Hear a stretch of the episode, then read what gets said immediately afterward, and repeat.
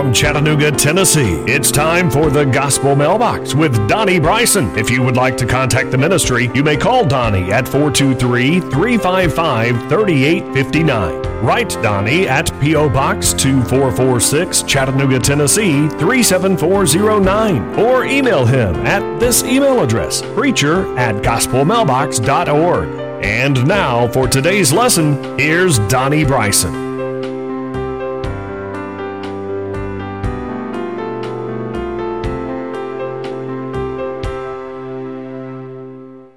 Welcome to another edition of the International Sunday School lesson. Today's lesson is entitled The Call of Gideon, and it's taken from the book of Judges, 6th chapter, verses 1 and 2, and then verses 7 through 16. And it's for October the 16th, 2022, fall quarter lesson number 7. Now, a little background information. Our story today uh, takes place uh, in the book of Judges, and the Israelites had made it through the wilderness, but they had not, they had not conquered all of the promised land. And the book of Judges is completely full of this cycle of backsliding, servitude, repentance, and then a judge being called up and helping to get the children of Israel out of uh, bondage. And the book of Judges is all that is all through the book of Judges. And also, too, it's important for us to realize for our own benefit that each section of backsliding and restoration they keep getting worse and worse as time went on. Now the gideon is the main person in today's story. And there was, uh, at the time of Gideon, there was a um, 40 year rest after the conquest of Jabin. Uh, and that 40 years of rest pretty much well was um, silent in the book of Judges. And then the people of Midian uh, the, had conquered the Israelites after they had backslide, backslidden. And this is what the pulpit commentary says about the people of Midian. In Numbers 22 7, we read of the Midianites as allied with the Moabites in their hostility to the children of Israel. And we find them willing agents of Balaam's iniquitous counsels suffering a terrible chastisement from the Israelites in, cons- in the consequence. An abiding national feud was a natural consequence, and this, added with to their love of plunder, no doubt led to the present invasion in company with the Amalekites. Now, before we go into and break down the verses in today's lesson, uh, let me just tell you how I've got this one broke at, broken out. Flaking out, hiding out, crying out, finding out, bringing out, sounding out, and punching out. Okay?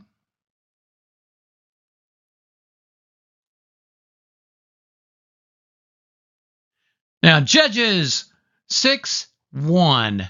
The people of Israel did what was evil in the sight of the Lord, and the Lord gave them into the hand of Midian seven years. So we see how today's lesson starts off with the children of Israel flaking out on their commitment to God, their promises to God to be loyal, to be faithful. And they uh, flaked out on the Lord. And so the Lord gave them over to the hand of Midianites for seven years. Judges 6 and 2. And the hand of Midian overpowered Israel. And because of Midian, the people of Israel made for themselves the dens that are in the mountains and the caves and the strongholds. So we see after they faked out, then they had to go hide out in the dens.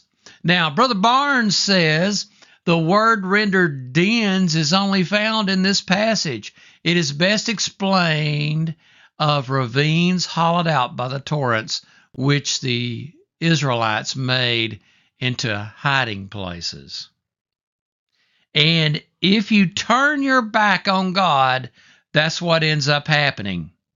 You know, the book of Deuteronomy and Deuteronomy 4, uh, 28 47 and 48 reads, Because you did not serve the Lord your God with joyfulness and gladness of heart, because of the abundance of all things, therefore you shall serve your enemies, whom the Lord will send against you, and hunger and thirst, and nakedness, and lacking everything. And he will put a yoke of iron on your neck until he has destroyed you. So we see here how God had already, hundreds of years before this happened, God had promised the Israelites that that would be the natural consequences of their actions if they turned their back on God and did not live up to what they had promised the Lord. Okay?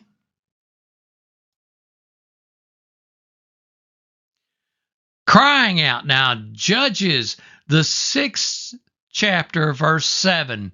When the people of Israel cried out to the Lord on account of the Midianites. So we see here they realized they had messed up and they had turned their back on God and they began to contemplate the fact that they had turned their back on God and they began to cry out to the Lord.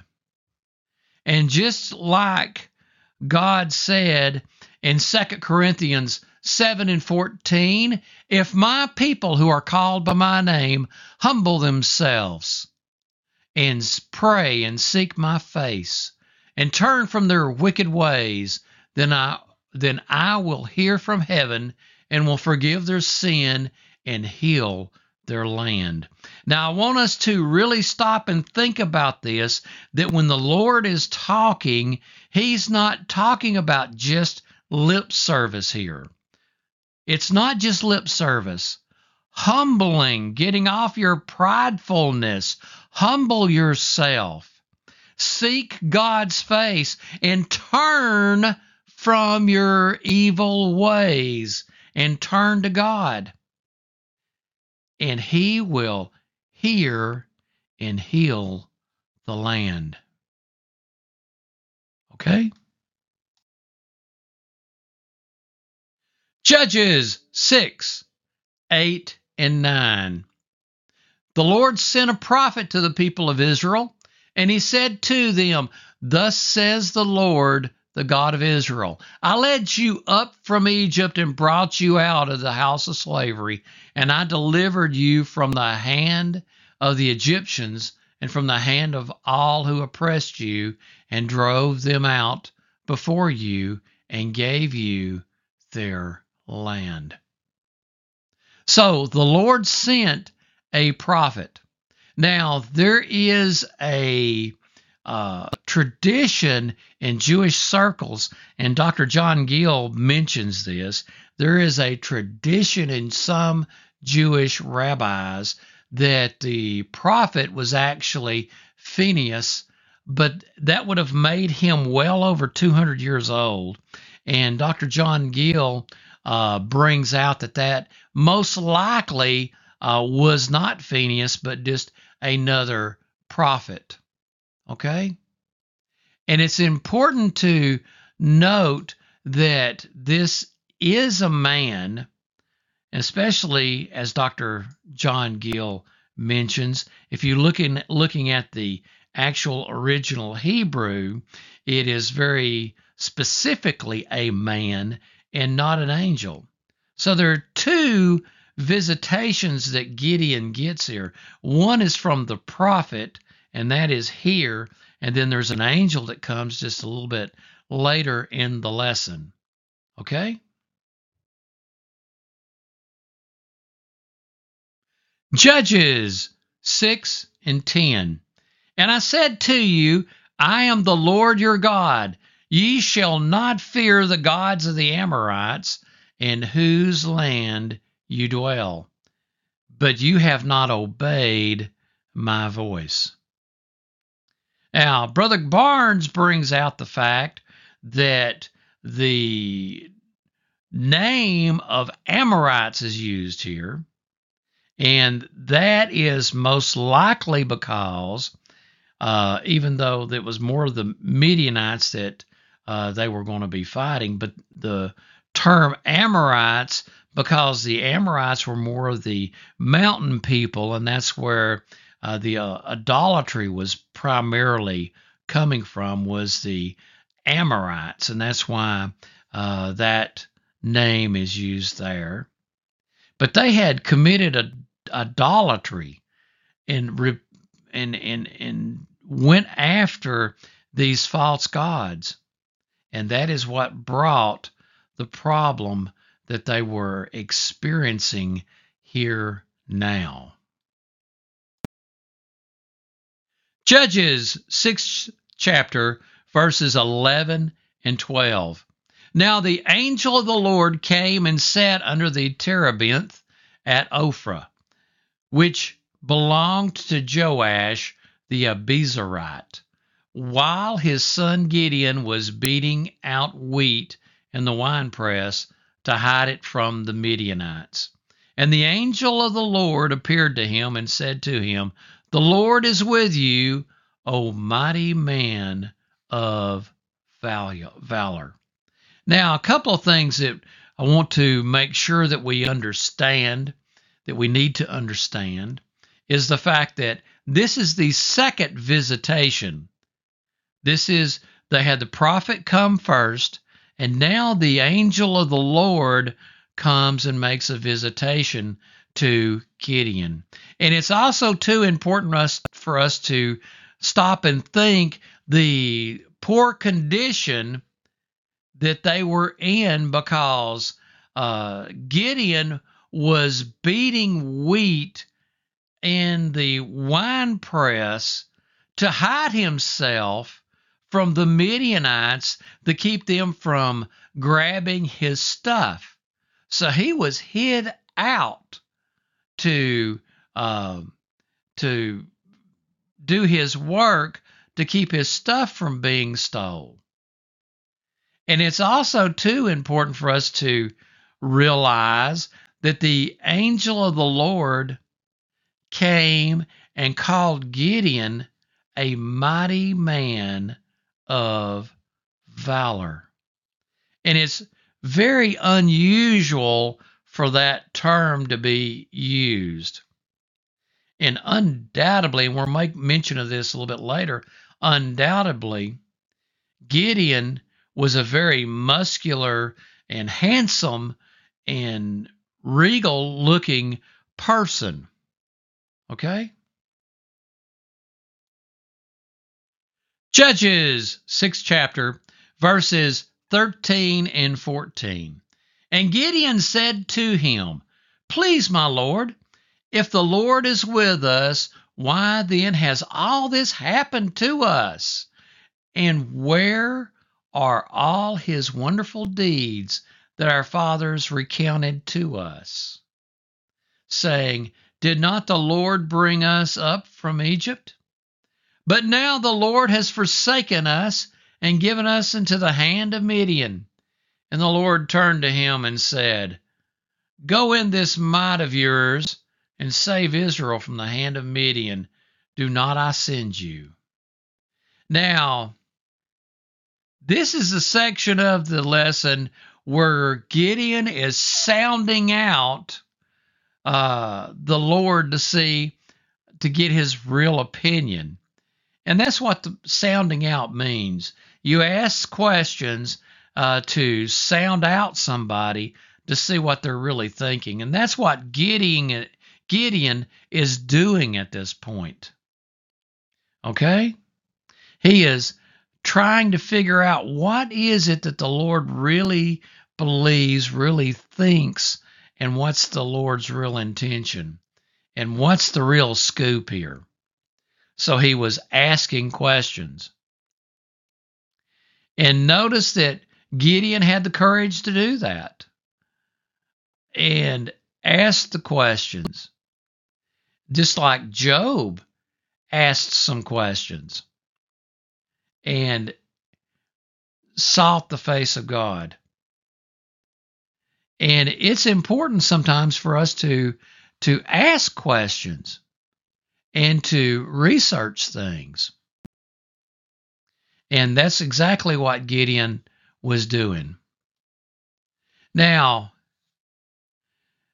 it is important for us to realize to some degree, and, and, and it's important to the story, that Gideon, for obvious, for from evidences inside the Bible itself, Gideon was a very strong, handsome man. Later on in the story of Gideon's life, in Judges 8 and 18, then he said to Zebah and Zalmunna, Where are the men whom you killed at Tabor? They answered, As you are, so were they. Every one of them resembled the son of a king. So they were say they were talking about how handsome and how uh, regal and noble that Gideon appeared to be. Okay?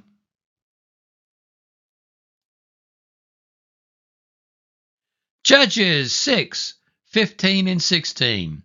And he said to him, Please, Lord, how can I save Israel? Behold, my clan is the weakest in Manasseh, and I am the least in my father's house. And the Lord said to him, But I will be with you, and you shall strike the Midianites as one man. In other words, you're going to punch them out. Okay? And it's important for us to fully realize how that Gideon was being a humble person at this point and how that he was thinking of himself in a very humble way. I love what Paul said in 1 Corinthians 15 and 9. For I am the least of the apostles, unworthy to be called an apostle, because I persecuted the church of God. And it's important for us to remember where we came from and to exhibit humility. Uh, King Saul, uh, in his initial time, was a very humble man. And Gideon, in his initial time, was a very humble man. Starting off well and remembering uh, his weaknesses and his frailty and looking to God for a deliverance. And that's a good thing. But it is easy for people to forget you look at the story of Saul and you look at the story of Gideon. Uh, Gideon had had a couple of issues that arose later where he forgot his humble beginnings. And it's easy to do that. Uh, if those of us that have been tra- that were traumatized when we were little, um, with feelings of being rejected and, and feelings of rejection and stuff like that. You know, um, it is easy to forget and to try to compensate sometimes for that feeling of rejection and uh, to let pride and arrogance take over. And the the Lord uh, will deal with us for that. And we need to constantly remember this verse in the Bible God resist the proud, but giveth grace to the humble. Pride was the original sin. Arrogance will block God's blessings every single time. And arrogance and pridefulness is the most deceptive sin in the universe. You can get up and preach behind a pulpit every week. You can quit your drinking. You can quit your smoking. You can quit your running around. You can quit your uh, cussing. You can quit your watching dirty movies. You can do all that stuff and be so prideful and arrogance that arrogant that you did it and you're in just as bad a shape as that one that's going out in the bar and getting drunker than a skunk and you're just as bad off as they are because God resists the proud but give us grace to the humble.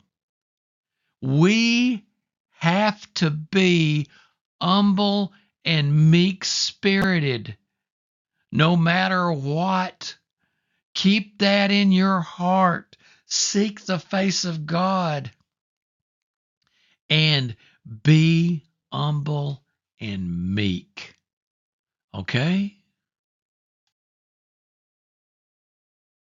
Now, some concluding thoughts. First off, our country, us as a people, we need to humble ourselves and seek the face of God and turn from our evil ways. I don't mean from a uh, from a political standpoint. I'm talking about each one of us and our personal lives. We need to humble ourselves and seek the face of God and turn from our evilness and ask God to heal our land. And then when God delivers us from the hand of all the troubles that we're in, don't get prideful and arrogant. We need to keep that meekness and humbleness and don't fall again into temptation. Remember, the people of Israel, they were hid, hid out in dens. They were hid out in caves. They were hid out everywhere they possibly could. Things had really gotten bad for them because they forgot God and turned from Him and got out there sinning and idolatry. And they realized the condition they were in, turned from their evil ways, and turned back to God. And each one of us need to search our hearts and seek the face of God and pray for a healing in our life, a healing in our family, a healing in our community, a healing in our country, and seek the face of God. Okay? Well, friends, good Lord willing, I'll be back with you next weekend.